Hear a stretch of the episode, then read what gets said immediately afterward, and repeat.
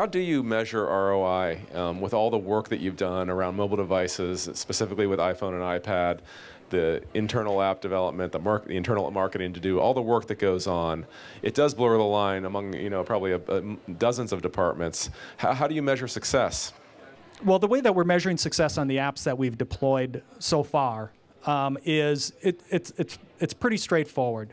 When you take a look at um, the app that Sarah had mentioned earlier about purchase order approvals, it's really about shortening our cycle time so that um, we can keep less invent- raw material inventory on the shelves because we're able to get the guy engaged right away to approve that purchase requisition. So, you know, things are much more real time. So there's opportunities there to shorten our inventory working capital by days because we're, we're, we're speeding up that process.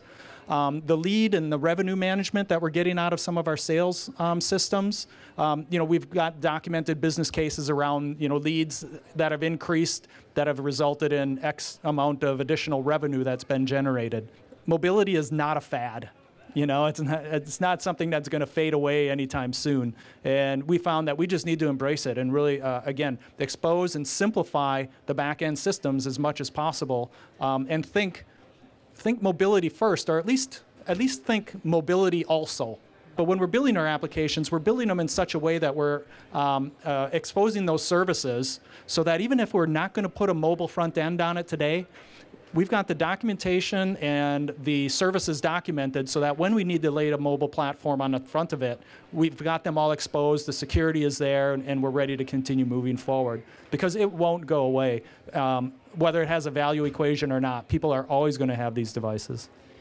And in addition to that, there's large uh, initiatives within Kimberly Clark, like all companies like um, like us, and within those, oftentimes we add mobility as an extension of it. This is a capability that we need in human resources, for example, our capability we need in manufacturing, and it's going to be mostly delivered and envisioned eh, using utilizing a PC, but we're also going to do it on mobile.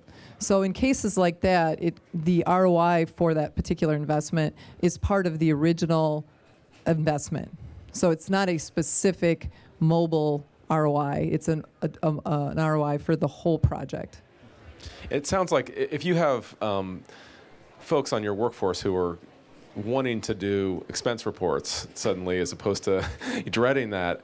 I mean in a way it's uh, it's almost like an intangible. If, if, suddenly people feel more empowered to do their work better and to be more efficient in a way it becomes sort of part of the cult sort of embedded in the culture. Yeah exactly. Yeah because you know it, there's ways of even measuring that you know because now you can get the the credit card bill paid on time and you don't have to because people want to put in their expense report. But you're, you're very you're spot on in that it's it's much more cultural and it's it's how do we accelerate people and get them engaged in their job and today these devices are allowing us to get them engaged in their job in a way that they feel comfortable as long as you design the app right then they feel comfortable doing so Great. Well, thank you so much, David and Sarah, for joining us today. If you're interested in, in seeing more uh, execs talks, you can go to iTunes and look for iPad and iPhone in business. Thank you.